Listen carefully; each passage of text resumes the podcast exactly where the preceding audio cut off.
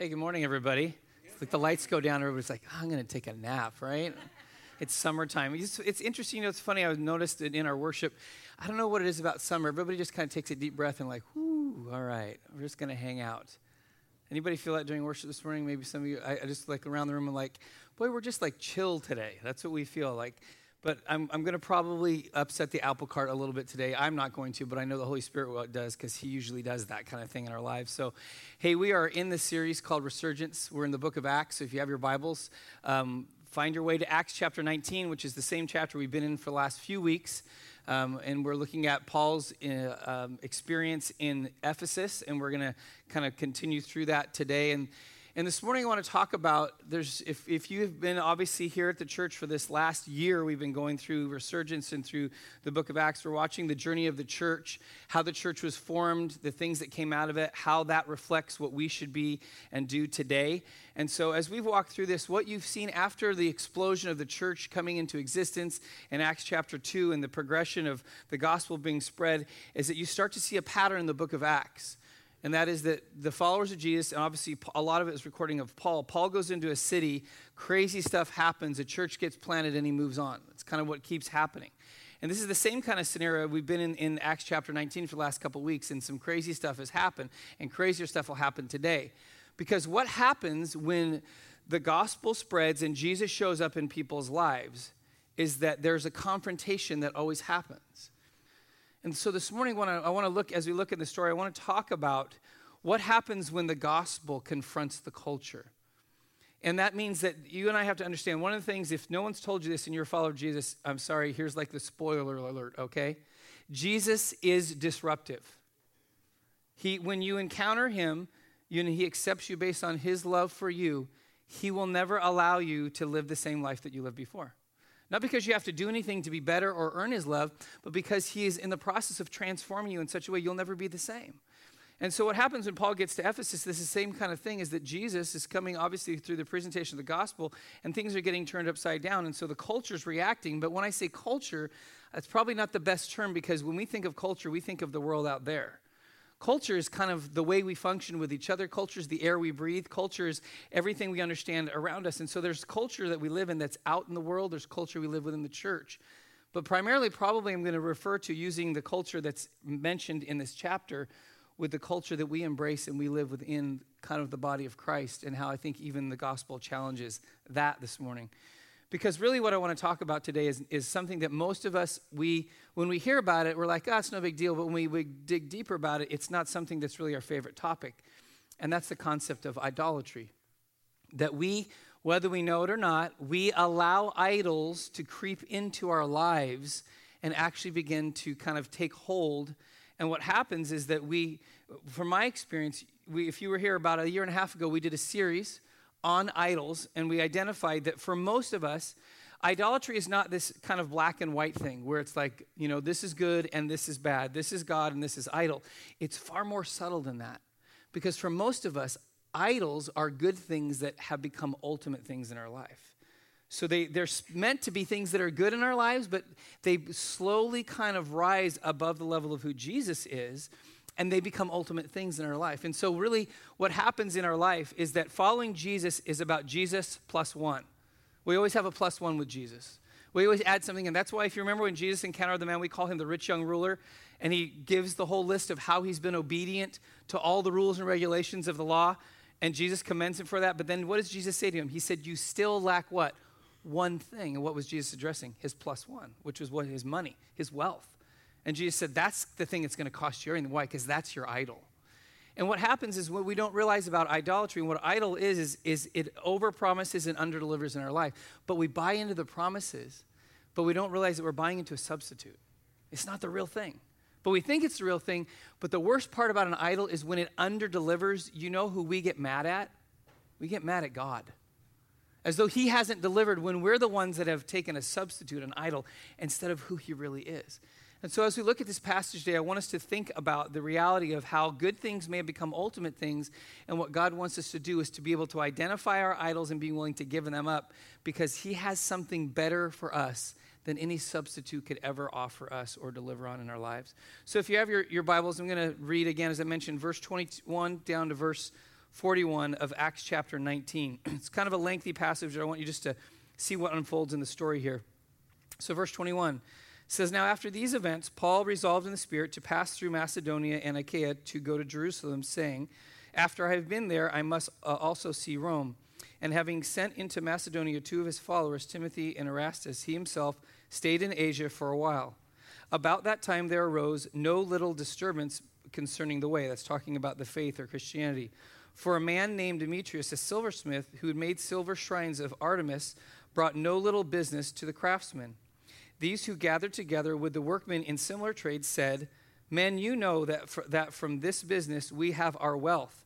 And you see that here, that not only in Ephesus, but also in all of Asia, this Paul has persuaded and turned away a great many people, saying that gods made with hands are not gods. And there is danger not only that this trade of ours may come into disrepute, but also that the temple of the great goddess Artemis may be counted as nothing, and that she may even be deposed from her magnificence, she whom all Asia and the world worship. In verse 28 says, When they heard this, they were enraged and cried out, Great is Artemis of Ephesus.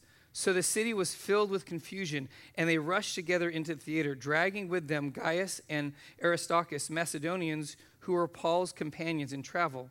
But when Paul wished to go into, in, among the crowd, the disciples would not let him. And even some of the uh, Asiarchs, who were friends of his, sent to him and were urging him not to venture into the theater. Now, some cried out one thing, some another, for the assembly was in confusion, and most of them did not know why they had come together. Some of the crowd prompted Alexander, whom the Jews had put forward, and Alexander, motioning with his hands, wanted to make a defense to the crowd.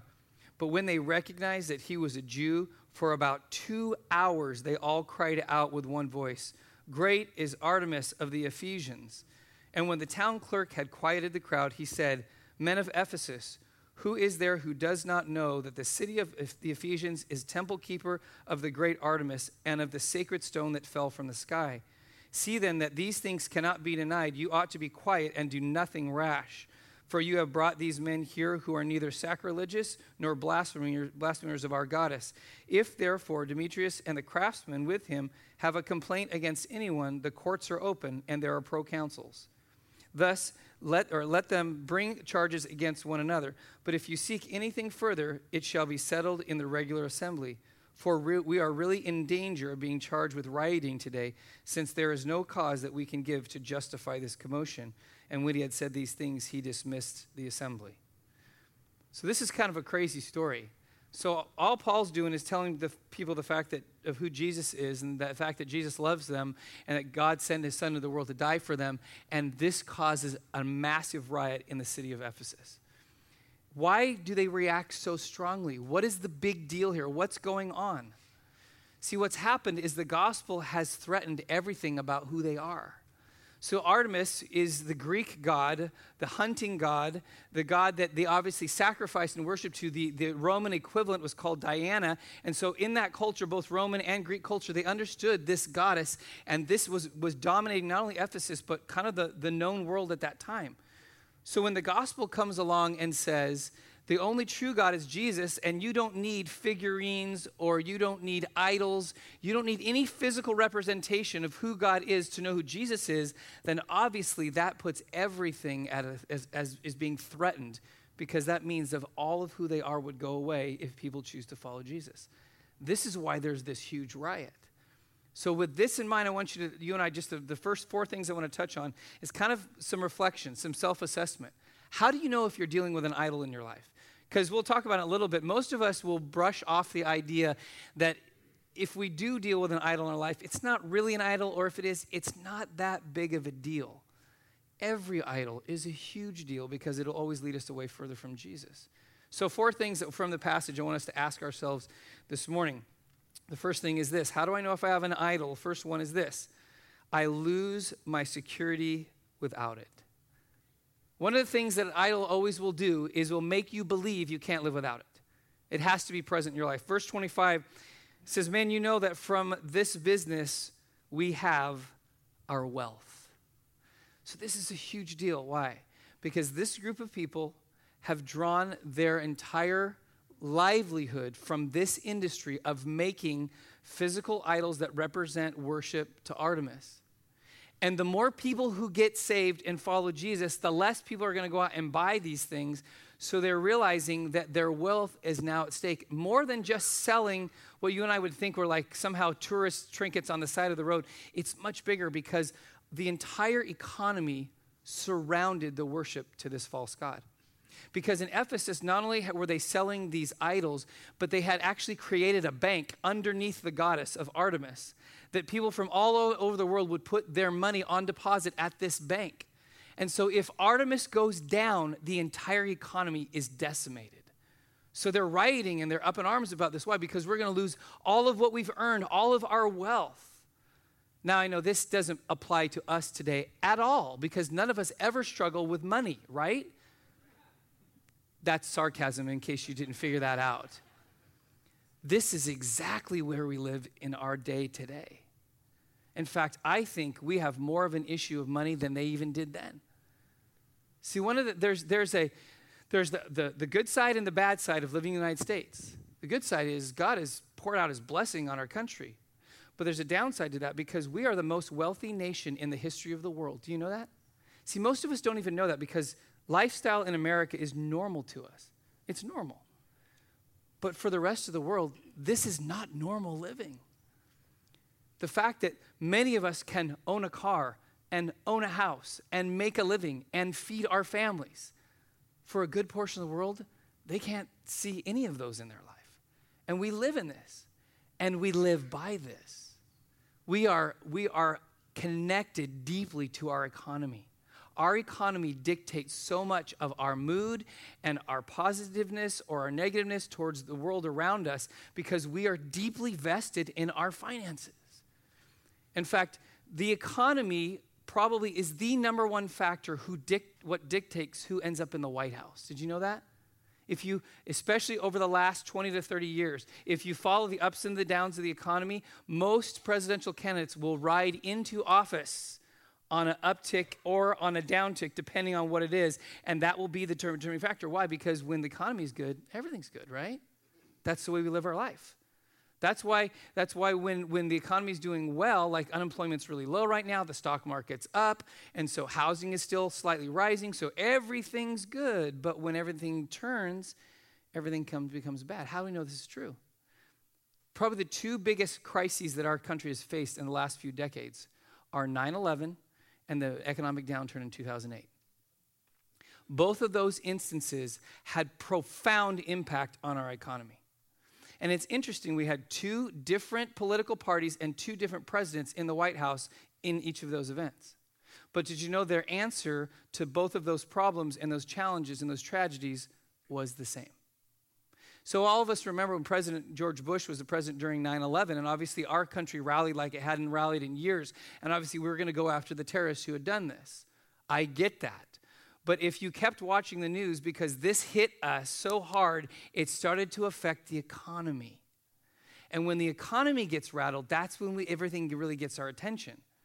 Because what was happening is that you would hear made st- statements were made this over and over again, and the president made this statement as too. This is an attack on our way of life. Now, our way of life has to do with freedom, but when you use the phrase our way of life, it's more than just freedom.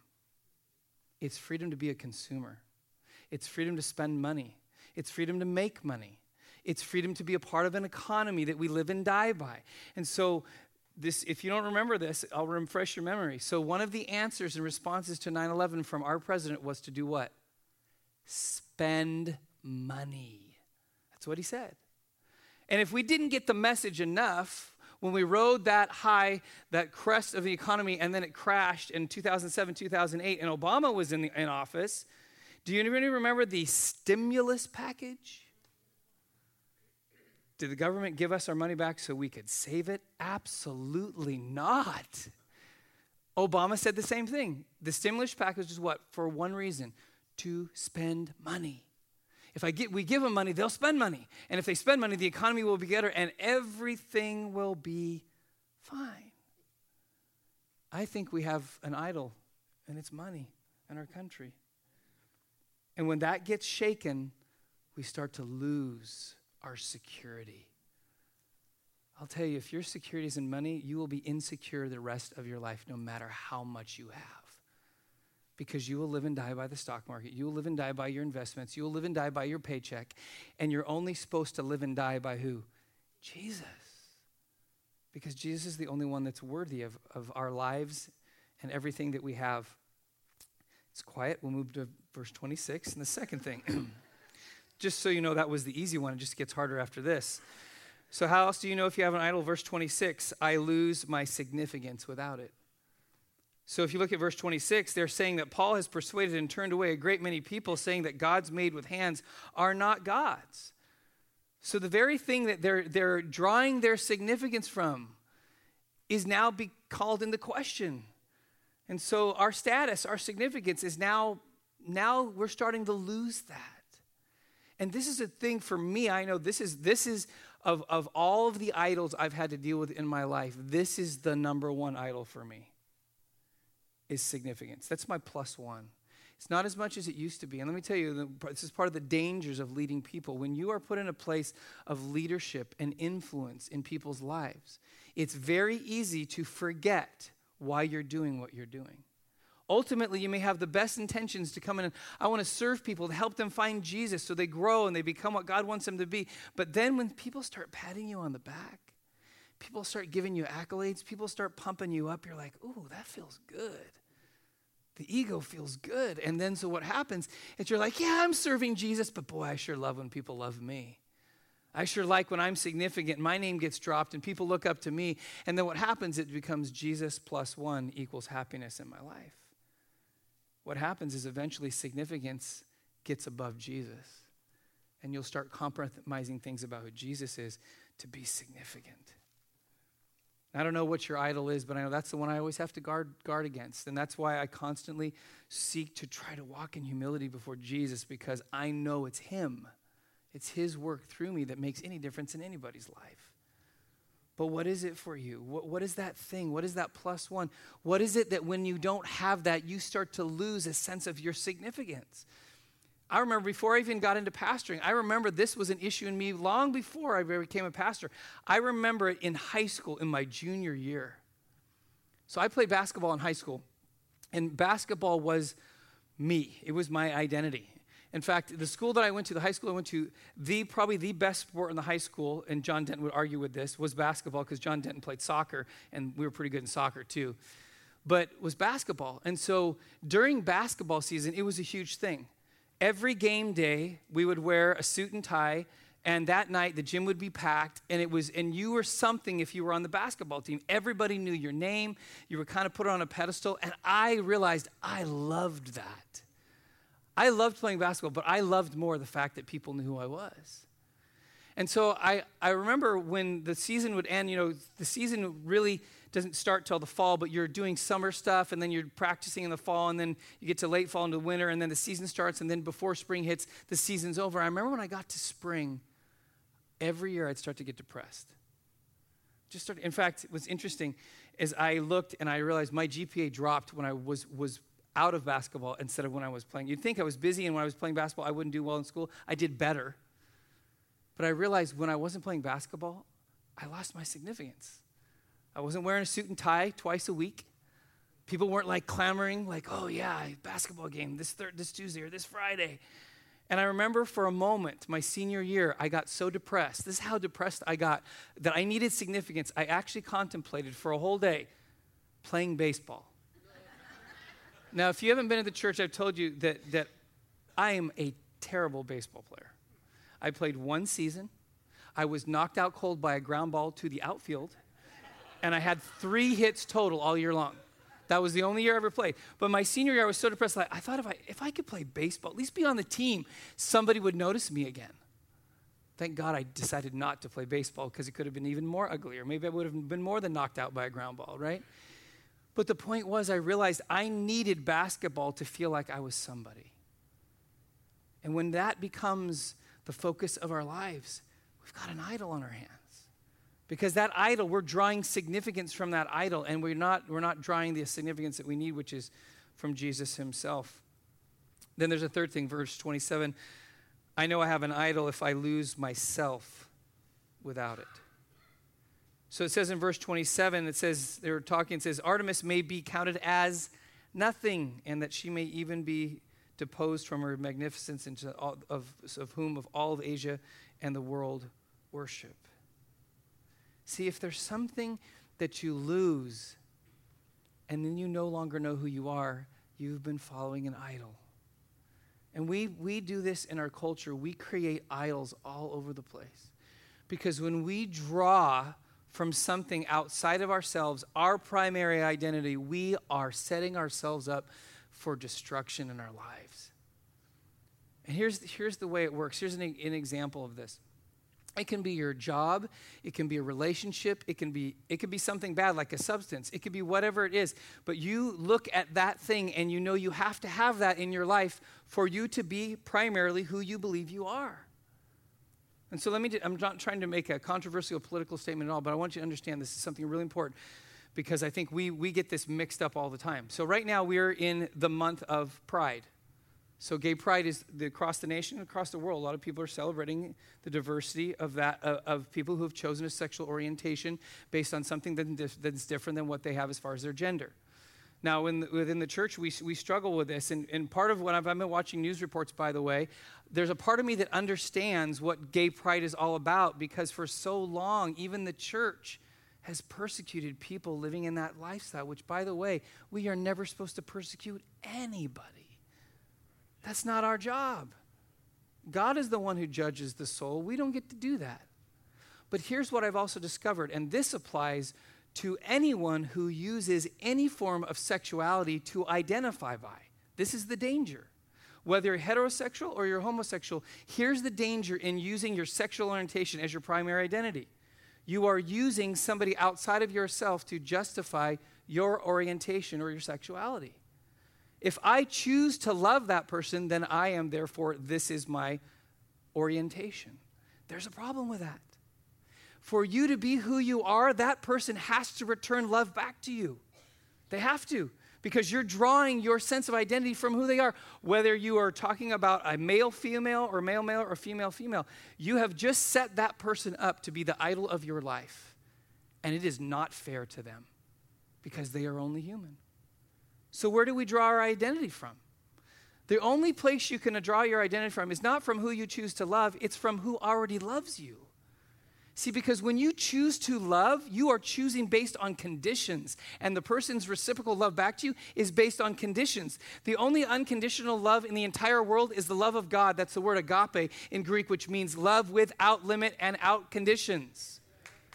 And that is the love that we live in. And if we draw our identity from that, it doesn't matter what we do on the outside. And it doesn't matter who loves us or hates us because the God of the universe has said, I love you.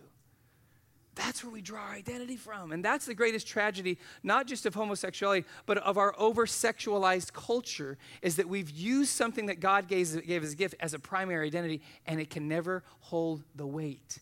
It cannot deliver on the promise. Only God can. And that's why you and I have to realize when we lose a sense of self, it's because we have an idol. But if you, Jesus is God in your life, it does not matter if you lose your job, lose your marriage, lose everything, and you still have Jesus, you don't lose who you are. Because none of those things have ever defined you, because God's love is what ultimately defines you. Then there's a fourth thing, verse 29 or 28 and 29. We know we're dealing with an idol if I lose my sanity without it. So what happens?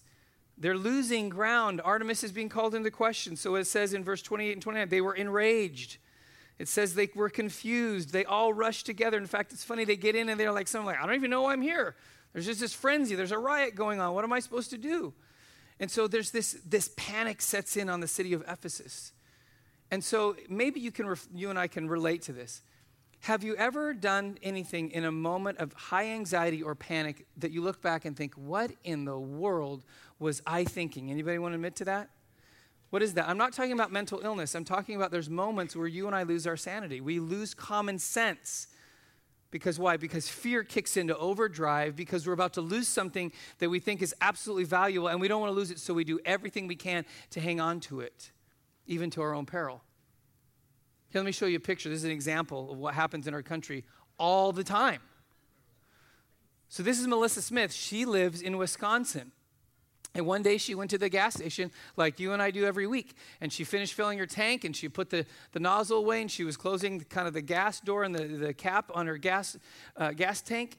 And she looked across and saw a man jumping into the driver's seat of her car and starting up the car and trying to take off. So she actually came around the car. I'm not going to show you the video because it's ridiculous. But she comes around the car and she tries to get the guy. The guy's like six foot three, probably 250 pounds. She's trying to pull him out of the car. She's not going to win that battle. So she, in her common sense, thinks, I know what I'll do. I'll jump on the windshield and that will solve all of our problems.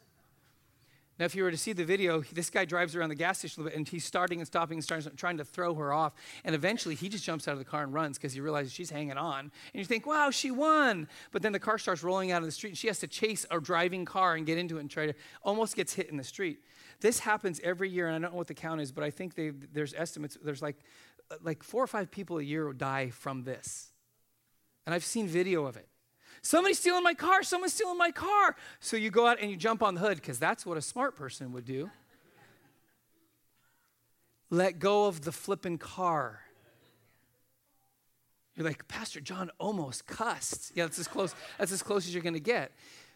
But seriously, think about that. Most likely her car's insured, right? So she may have to pay a deductible. Big deal. It's a car.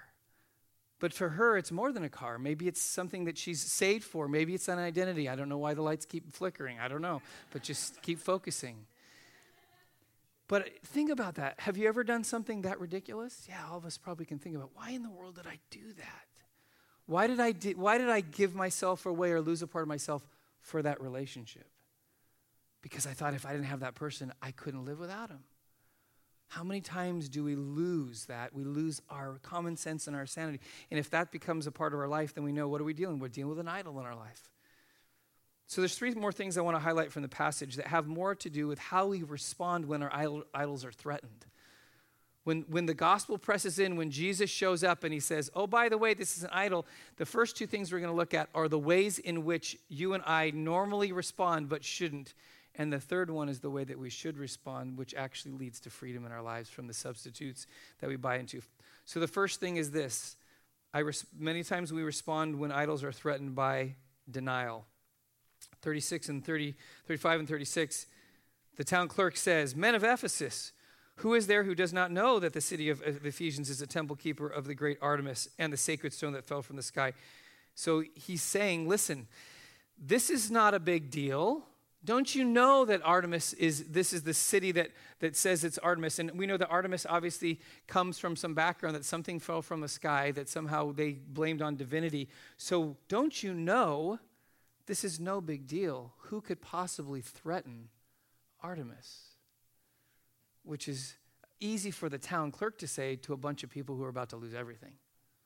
But what is he doing? He's saying, this is no big deal. You don't need to worry. You don't need to write. You don't need to get all excited about this. Just pipe down. You don't need to, to get all upset about this. How many times do you and I downplay the very things that God's trying to press in in our lives? Uh, all the time, right?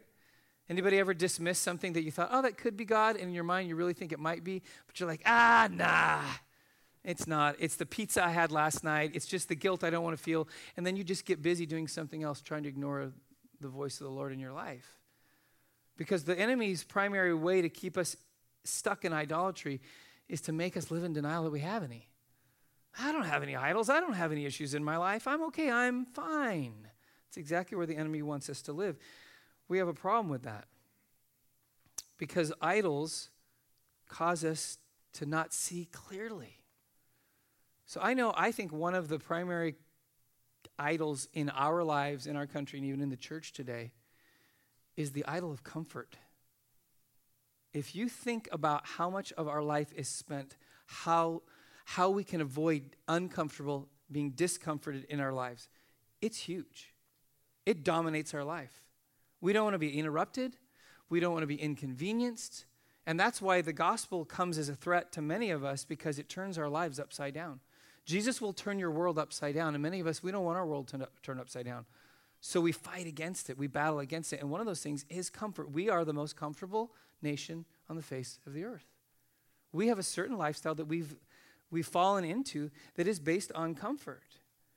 And I've, I've noticed in my life, the more technology comes to the surface and the more we're dependent on technology, the more irritated we get when it doesn't work. Anybody? You know, when your phone doesn't work? You know, when your wireless thermostat doesn't work? Yeah, I'm just confessing, okay? You know how frustrating it You know, when your app on your phone to open your garage door doesn't work? Yeah, I'm confessing another one, right? Yeah, I like technology, but what is all based on convenience? Convenience actually is an enemy of the gospel. Because when you read through the book of Acts, everybody who encountered Jesus was absolutely inconvenienced. And comfort no longer was an idol to them. They embraced being uncomfortable all the time. Paul took a life of prestige and prominence as a Jewish leader and he threw it all away to be put in prison and eventually give his life for Jesus. He denied comfort so he could be uncomfortable for Jesus. So, man, I got the Holy Spirit just slapped me upside the head this week and realizing this was still an issue in my life. So, I'm out of school for four weeks right now, which is a chance to catch up for a lot of things I haven't been able to do while I'm in school. And so I had a lot of meetings this week, a lot of things that, are, that I had to get to. Um, and then part of that was I've been asked, this really cool opportunity, I've been asked to be a coach for our Chinese pastors in Southern California. And so it was a great privilege because I've been to China a couple times and I thought this is going to be a great thing. And so I budgeted a certain amount of time on Tuesday to go have lunch with these leaders. And so, of course, when you're traveling into LA, everything takes a lot longer always does.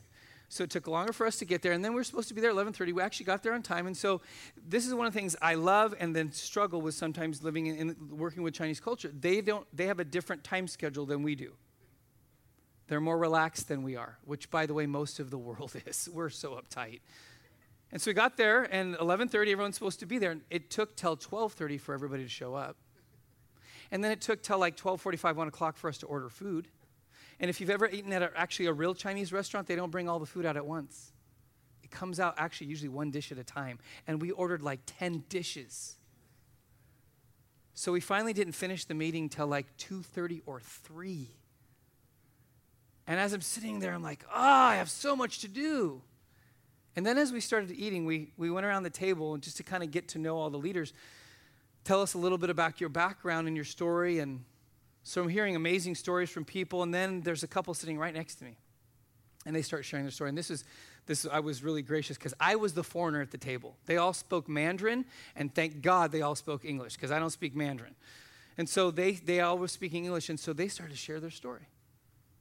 And this is what they told me. They said, Yeah, we're, we're in the United States and we've been here not by choice. And I'm like, Didn't you immigrate here? Why aren't you here by choice? They had been missionaries in their own country. Country is a big country with a lot of diversity, and so they actually were missionaries from one part of China to another part of China, trying to reach people for Jesus. And they were persistent in telling people about Jesus, so much so that they got on the radar of the government. And the government kept punishing them and kept limiting them and kept trying to stop them to the point where the wife actually was thrown into jail. But it didn't stop them. They kept telling people about Jesus. And finally, the Chinese government got so tired of them, they expelled them from China and said, Yeah, we know that you have Chinese passports, but you can't come back here. We want you out. So they banned them, they exiled them to the United States.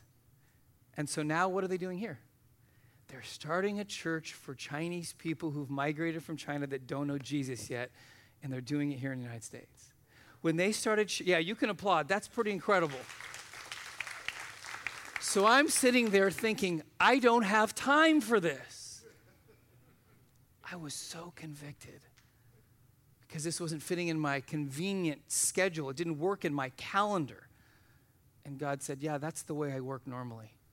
You still have an idol of convenience and comfort that needs to die in your life. How many times do we not want to be interrupted we, want, we don't want God to come and invade our space. Why? Because we have everything that we want to do, and we don't want God to get in the way of that, even though we wouldn't say that. So we react by living in denial. Second thing, verse 40 tells us that not only is denial an issue when our idols are threatened, but complacency, which is a little bit different than denial. Denial says, I don't want to do that. Complacency says, I don't want to do anything. I'm not going to change. In verse 40, it says, the clerk says, For we are really in danger of being charged with rioting today since there's no cause that we can give to justify this commotion. What is the city clerk saying? Don't do anything. There's no cause for this. This is a non issue. Just remain the same. Who wants you to remain the same? The enemy does. Because the enemy knows if the world remains the same, their destiny is separation from God forever. But there's somebody who doesn't want us to remain the same. It's Jesus. That's why he came into the world. That's why he died on the cross. That's why he rose from the dead. Why? Because he conquered sin and death. The biggest things, the two biggest issues that will keep us away from him for eternity. He's dealt with those things. Why? Because he loves people. But you and I have a tendency to want to stay the same. We're okay with that. And Jesus is not okay with that. Not to the point where he's trying to change you because you have to earn your, your way into his love and affection. No, he's changing you because he already loves you. And he doesn't want you to be complacent. But I want you to think about the idols in your life. Here's how you know if you have an idol do something different that you wouldn't normally do and go without something that you normally have to see whether or not it's an idol. The Bible calls this thing fasting. We usually apply it to food. You give up food as a way to give up time so that you can spend time with God and you can really be focused in on what He's saying to you.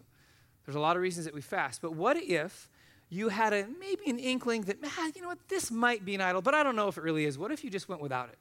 What if you said, for this week, I choose not to participate in this or to have this? I'm going to eliminate it from my life and just see how I react. Just think about what would that look like? What if, what if food is an issue? Like, you know what?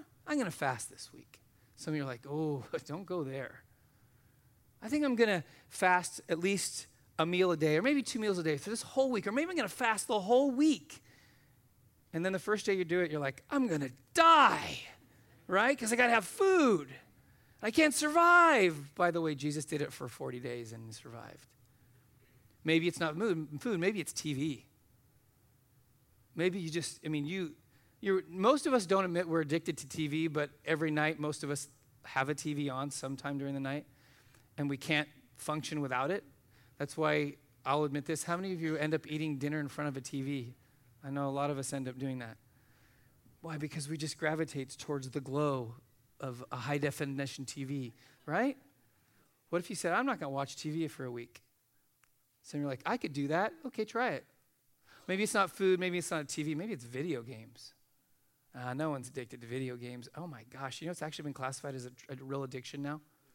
Video games are an addiction. Just say, what would it be like if you didn't touch your Xbox for a week? Or the app on your phone? Or the game on your computer that nobody knows is there? What if you just didn't touch it? How could you survive? Well, maybe this one will hit a little bit more to home. Coffee. Because we know what coffee is. Coffee is Christianized alcohol. That's what it is. Because it's acceptable in the church. It is. I'm telling you, coffee is ingrained in church culture. That's why a few years ago, when we chose not to serve coffee here as a means to save money to give more away, you would not believe the pushback we got. You got to have coffee at church. Jesus didn't have coffee at church. Maybe he had wine at a wedding, but he didn't have coffee at church. But think about it. Could you give up coffee? I know, I know coffee's a strong drive. I know. Some of you are so addicted to coffee, you walk into Starbucks, you don't even have to use the app, and your drink is waiting on the counter because they know you're coming, right? Because you have a standing order at 7:30 every morning on your way to work or 8 o'clock or whatever it is. We're addicted to that. How do you know you're dealing with an idol? Be willing to give it up for a week and see what happens.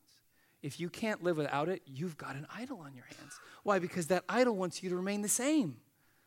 And God says, yeah, if that idol stays in your life, you will stay the same, but you think you'll stay the same, but you're actually going to deteriorate because the Christian life is, is like walking on a treadmill. If you stop walking, you go backwards.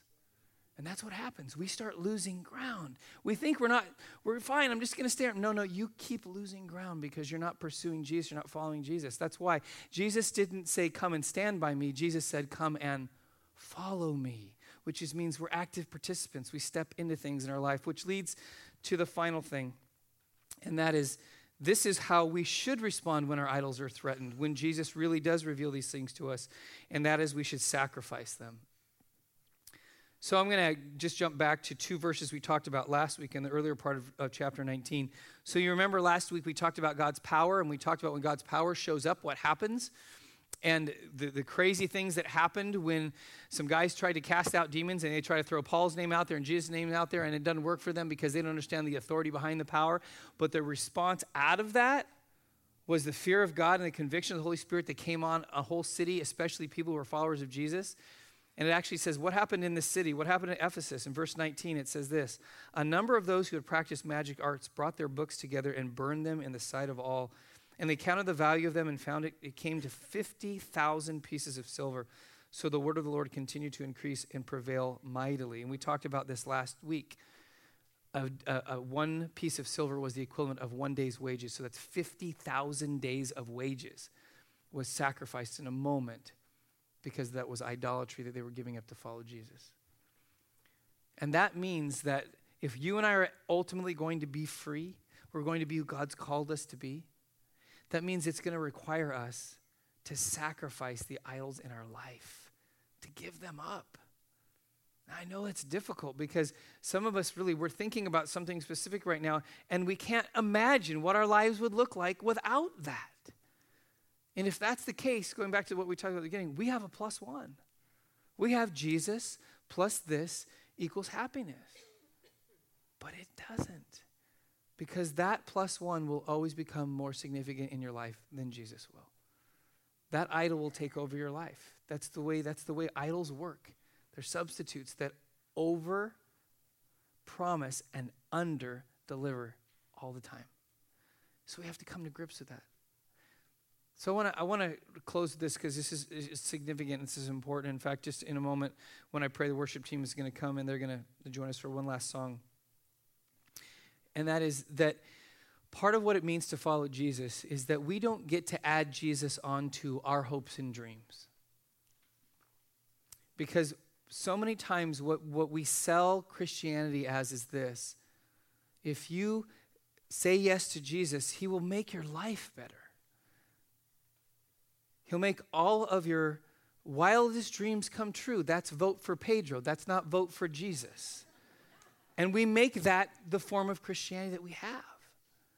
And it leads to terrible disappointment in the lives of people. I can't tell you how many times I've come in and I've counseled with people who are so disillusioned with God because they thought that coming to Jesus meant that Jesus would just wipe out all of their problems and they would finally get to do what they wanted to do in their life. Why? Because Jesus had just been an addition to their life. He was no longer the foundation, He was just added on top to what they, they wanted to do in their lives. But see, there's something at the core of all of us that we have to be willing to surrender. You know what it is? It's our will for our lives. It's mourning the loss of our preferred future. What we think our life is supposed to be about has to die.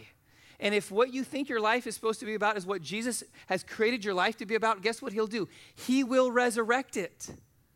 So don't worry about it. But if you never let it die, you won't know if that's what God's called you to do or called you to be. But maybe, maybe, just maybe, if you sacrifice what you think you're supposed to be about to follow Jesus, He may actually emerge with something better than you could have ever thought of on your own. He could give you hopes and dreams that exceed anything you could have accomplished of your own creation, but you're too busy trying to make your thing work and have Jesus as an additive that you've never seen what God has for you yet. Because your own idol in your life is your will for your life. It's your, it's your script, it's your agenda, it's what you think you're supposed to do, but you haven't bothered to sacrifice that to see what Jesus wants for your life. As we've read through the book of Acts, that, that's one of the common denominators to see for every person who comes encounter in encounter with Jesus. Remember Peter? Peter left the biggest catch of fish in his entire career as a fisherman to follow Jesus.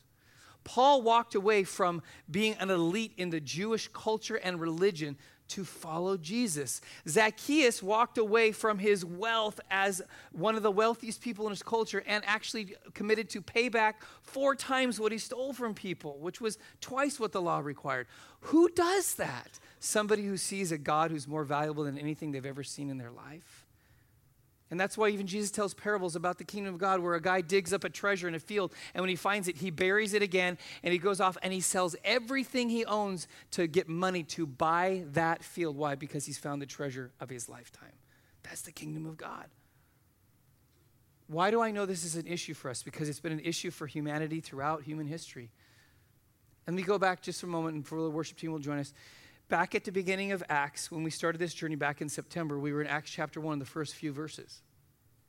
And this, there's a theme that jumped right into the first part, part of Acts that was laced throughout our, all four Gospels that Jesus kept running into with his followers. And that was this when Jesus came into the world as the Messiah, the Jews were waiting for him. Now, some of them obviously missed him, but their version of what they saw in the Messiah was different than who Jesus turned out to be. And the reason we know this is because when Jesus shows up, this is what his early followers believed Jesus is the Messiah who's come to save Israel. He has come to reestablish Israel's kingdom on the earth. That's what they all believed. So that's why the crowds on what we call Palm Sunday all gathered in Jerusalem and they laid down palm branches and they worshiped Jesus. Why? Because they were convinced he's going to save Israel. And then if you follow the week, what happens when he gets to Friday? Everybody leaves him. Why? Because he's not here to save Israel, he's here to save the world. And then you get to the first chapter of part of Acts, and Jesus is telling his disciples, I'm going to go back to be with the Father, and he says, I'm going to send my spirit. And then their first question is what? Hey, Jesus, when are you going to restore the kingdom of Israel? I can just imagine Jesus. Are you serious? You are witnesses to my death and my resurrection. And you're still asking if I'm here to fulfill your agenda for your life. See, it was there 2,000 years ago and it still creeps in today. And Jesus saying, Are you willing to sacrifice your preferred future for your life for something that's real and better? Let's go ahead and bow our heads and ask the worship team to come join us. I'm going to ask that we focus our attention on what Jesus may be saying to us today. I just, before I pray, I want to mention if you're here today and maybe you're visiting or maybe you've been coming to church for a little while, but you know that there's never been that place in your life where you know that you have literally laid everything out before Jesus. And that means that, that all the failed attempts at being who you think you're supposed to be, all the failures in your life, which the Bible calls sin, all of your successes, all of your failures, victories and defeats, everything of what you think your life's supposed to be. You've never come to a place where you've just say, I'm, I'm all in, I'm going to lay it all down to follow Jesus. Today you can do that because maybe you've been following after an idol that's been pulling you away from Jesus, and today is the day that you finally sacrifice that thing and give it up. And the result would be that Jesus would come not an idol in your life, but he would become the Lord and God of your life. If that's you, then in a moment when I pray, you just simply tell God, Jesus, I'm all in. I'm giving my life to you. I'm laying down my idols. Even the good things that become ultimate things, I want to give those up to you. And then, those of you, if you've been a follower of Jesus for a number of years, I want us to, to, to honestly reflect. And maybe for most of you, you don't even have to really reflect you already know that as we've been talking this morning, there's things that the Lord's been pressing in on you. Yeah, this, this looks like an idol in your life. And remember, it could be something that's been a good thing in your life, but now it's become something that no longer serves you. You serve it. It's you become a slave to it. Maybe it's significance. Maybe it's your career. Maybe it's a person or a relationship. Maybe it's even your own family has become an idol to you that you that you put as a pedestal and you use as a reason why you won't do things that Jesus calls you to. Whatever it might be, but you know what it is because the Holy Spirit's faithful to reveal those things. And I'm going to ask you in a moment as I pray that you would be willing to simply hand that over to Jesus. Trust Him. Trust Him that He knows better than the substitute that you've been following. And then let Him bring to life the very things that He wants for you as the idols fall, then true life happens and true freedom comes to each one of us. So, Jesus, we thank you that you are a God that is worthy of our lives, worthy of our praise, worthy of our sacrifice. Lord, we know we don't have to sacrifice in order for you to love us, but Lord, in order to follow you, we have to let go of the things that we think would bring joy, happiness, flourishing, contentment to our lives and let you prove yourself as the one, the only one who can do that. So, Lord, I ask right now, give us the courage to lay these things down. Even this week, give us the courage to, to let go of things that are going to keep coming back at us and trying to vie for our affection, our attention life, that we would lay those things down today so that you might reveal yourself fully to us. And then, Lord, from here forward, we would choose to no longer build our hopes and our dreams on some idol or substitute, but Lord Jesus, to build our lives upon your love for us that is unconditional. And therefore, there won't be a competition, there won't be a plus one, there will only be Jesus. There will be only you, the one and only that we serve, the one and only that we worship. Jesus, give us the courage to walk that out in our lives this week.